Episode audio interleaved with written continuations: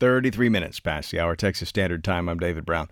We all know the population of Texas is growing. That's not just because of migration from other states and countries, mind you.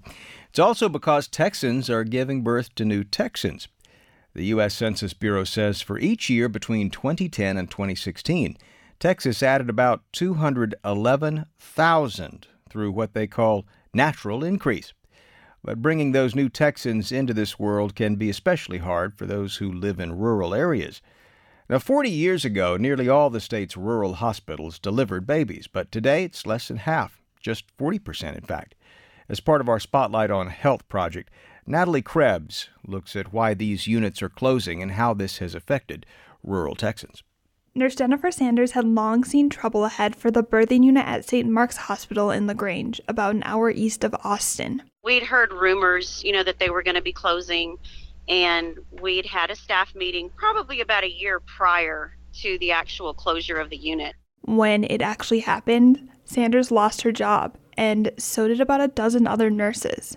She says she was devastated, and so was the rest of the town of about 4,500 the community in itself was in an uproar. They were very angry, and, and people were like trying to offer suggestions, and of course, by that point, it was too late. Sanders says the closure meant many pregnant patients now have to travel an hour away to places like Austin and Houston for care and delivery. And the same is happening all over the state. Over the last uh, three, four years, I would estimate probably uh, 10 rural hospitals have ceased that service, and we're at a point now where only 68 of the 161 rural hospitals in Texas still deliver babies. Don McBeath is with the Organization of Rural and Community Hospitals. He says there's a number of reasons for the unit closures, including increasing regulations and a shortage of doctors in rural areas. But a lot of it comes down to money. And the biggest culprit is the state Medicaid plan, which is supposed to, per directives from the legislature, pay rural hospitals at cost for Medicaid patients uh, is in fact paying them about 70 cents on the dollar. McBeath says this is a big issue because Medicaid funds up to 70% of births in rural hospitals. So it, it, creates a real problem if in 70% of the deliveries that hospital is losing on every delivery thousands and thousands of dollars. They just they can't sustain that. Money was one of the reasons that Rice Medical Center in Eagle Lake closed its birthing unit this summer.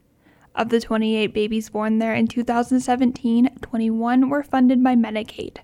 Hospital CEO Jim Janik says after a three year review, the hospital's board decided the unit was just too expensive for the community's aging population. With the elimination of those services and the elimination of the need to have to have 24 7 specialized nursing, anesthesia, and physician care, the hospital immediately saved a tremendous amount of money. Hospital officials at St. Mark's in LaGrange also cited financial issues related to Medicaid.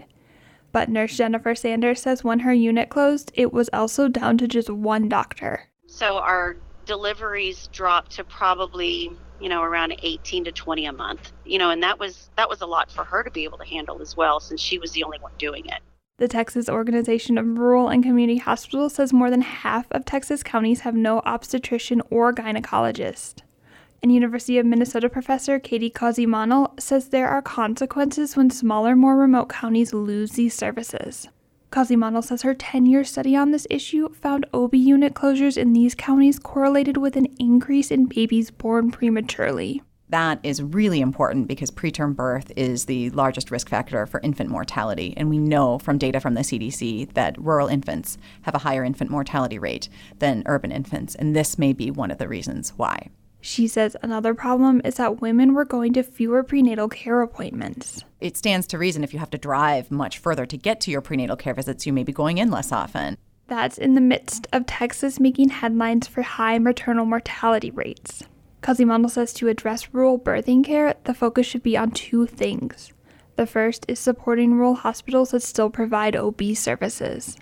And she says the second is to find a way to provide resources for those counties that have either lost their units or aren't populated enough to sustain them. We have all kinds of protocols in place for emergency um, cardiac care if you have a heart attack.